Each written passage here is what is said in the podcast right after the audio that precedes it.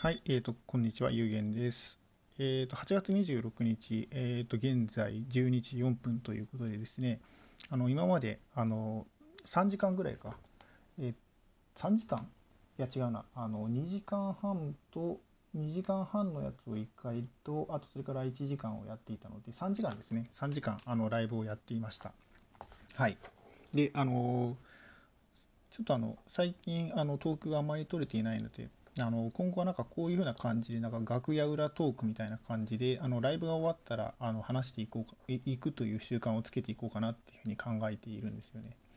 であの今日はどういう話をしたかというとですねあのゆっこんこんさんがあのゲストとして来てくださいまして上がってくださいましてあのとても話あの楽しい話をしていました。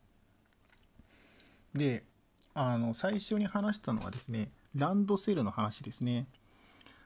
そのいや私あの子育てしてないんでランドセルとか、まあ、あの全然あの関わり合いがないんですけどもなんであの気になったかというとですねえっと「四つ葉と」っていう漫画を読んでいるんですけどもその漫画の最新刊が、えっと、最近出ましてでその中にあのランドセルが出てくるっていう。であの四つ葉とを知らない方のために話しておきますと、えー、と四つ葉とというのはですね、あの四つ葉と、あの、ちょっと私、あの発音おかしかったですね。四つ葉とっていう、あの、四つ葉って女の子がいるんですけども、その四つ葉と、えっ、と、何々、四つ葉と何々みたいなの。例えば四つ葉と、えっ、と、石とか、四つ葉とランドセルとかっていう風なみたいにあのタイトルが決まっていて、その四つ葉っていう女の子の周りの話を、えーと漫画にをし漫画にしていると。でその、えー、と四つ葉の小さい女の子のその動きとかあとそれからあの遊ぶ様子とかがすごい子供のあのえっと様子ですねをうまく捉えていてとても心癒されるあとそれからあの四つ葉の結構突飛な行動とかに笑わされるみたいなそういう風な話になっていてそれであの最新話でその四つ葉がですね来年小学生になるっていうことでランドセルを買いに行くんですね。でそれでそのランドセルを買いに行く時に行った時にその四つ葉が成長したなっていうことを実感してそしてあの読者もそれで読者もそれとあとお父さんもなんかうるってくるみたいなそういう風な場面があったのでちょっとあのランドセルに興味を持ちました。でなんか私の時代とかはですねあのランドセルっていうと男の子は黒、えー、と女の子は赤みたいな、まあ、今で言うとあのジェンジェンダージェンダーロールを規定してしまってるっていうことで問題になりそうなあの状態だったんですけども今はあのそのどあのみんな好きな、えー、と色を選べるということで、まあ、赤と黒だけじゃなくて青とかあとそれからあの水色とかいろいろな色が売ってるみたいですね。はいでまあそういう風な話をしていました。うん、でですねあのその後ゆっこんこんさんが登場してくださって「あのこんにちはん？こんにちはおじさんか」こんにちはおじさんの話をしてくださったんですね。でここんにちはおじさんの話っていうのはどういう話かというとですねあのリプ欄に常に「こんにちは」というふうにコメントを残していくことの一言ことを言うらしいです。そのどういうふうなあの内容のツイートとかをしても「あのこんにちはこんにちはこんにちは」というあのやって、えーと、リプをしていくという まあなんかあの多分私の個人的な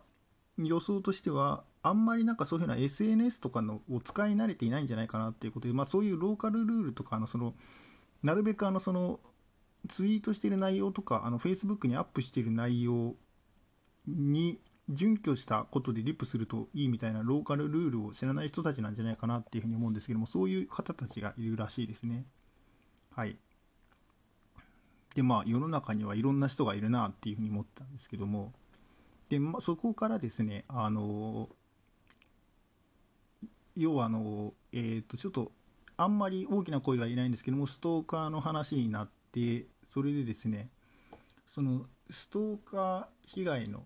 えー、がなぜ発生しているかっていうことでひょっとしてなんかパスワードとかが流出してるんじゃないかっていう風な話になってそれでですね、あの、まあ、私一応、あの、情報処理技術者試験とか、あの、の資格も取っているので、そこのところは少しはちょっと詳しくてですね、あの、流出データ、自分のその ID とかパスワードが流出しているかどうかっていうことを調べられるサイトがあるっていう。で、えっ、と、それがですね、あの、その話をしたんですけども、えっ、と、Have I been pwned っていうサイトがありまして、で、一応あの概要欄に URL を、えー、と貼っておきますけども、こちらにアクセスをすると、えー、その自分の、えー、とアカウント情報が流出したかどうかを調べられます。はい。で、あのこちらの方はですね、え、今まであの何をあの表示してくれるかというと、その今までの、あの今までの情報流出、あの例えば Facebook とか、あとそれから他のサービスとか、あのですね、皆さんあの、メールとか、あとそれから、えー、と電話番号とかを登録していると思うんですけども、その情報とパスワードが流出しているかどうかっていうのを検索してくれるんですね。で、通常、あの結構あの皆さんあの、一つのサービスで、例えばメールアドレスとパスワード、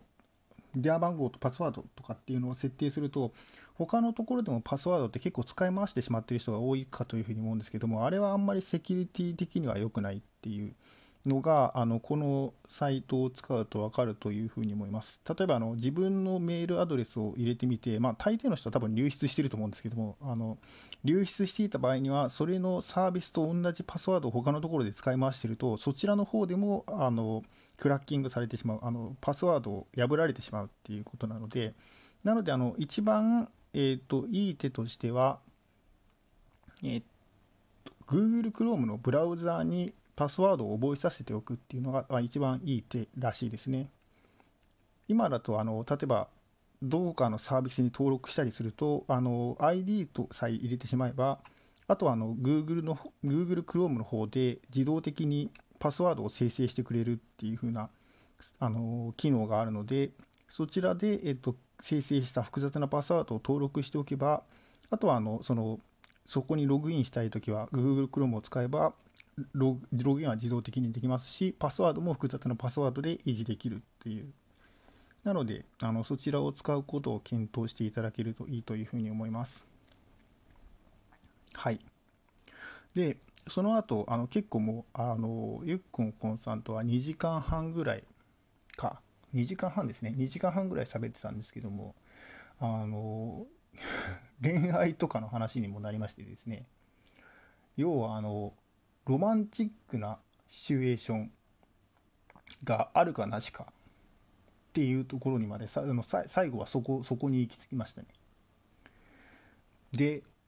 まあいやあの話してて思ったんですけどもやっぱりなんか自分の中にですねあのまだその恋愛とかを努力至上主義で考えているところがあるなっていうのを実感しましたね。要はあの努力をすればなんかリターンがあるみたいに思っているってまあそれ良くないなっていうふうに話してて思ったんですけどもまあ要はえーとまあ、別に恋愛って好きな相手だったらどういう風なデートでもいいしあの嫌いな相手だったらどんなロマンチックなことをされても全然響かないしっていう風なまあ恋愛ってそういうものなんだよなというというよりもあのそもそもあのちょっとあの恋愛とかそういうものを私は特別視してるしすぎてるのかもしれないですね。普通になんか人間関係でも相性の合う人とはあの全然努力しないでも普通に一緒にいられますしあの相性が合わない人とはえー、っと何をどういうどう努力してもうまくいかないとかっていうのがありますからまああの仕事とかであればあのそういうあの仕事というふうに割り切ってあの付き合いはしますけどもまあなのでそこのところの人間関係は同じだなというふうに思いますね。うん、まあなのでそこのところはまあ仕事と人間関係は別だよっていうことを認識するのが大事なのかもしれないです。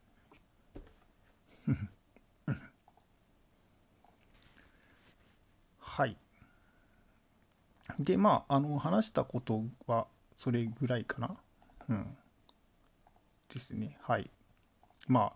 あの、最後はちょっとあの2時間半もやっていて、なかなかあのコラボで2時間半ってなかったので、あの未知の領域でした。あのゆっくんこんさん、本当にあのお付き合いくださりました。ありがとうございました。とても楽しかったです。で、えー、っと、あと告知をしておきたいんですけども、そうですね、もう26日になってしまったので、明日なんですけども、21日ですね、あ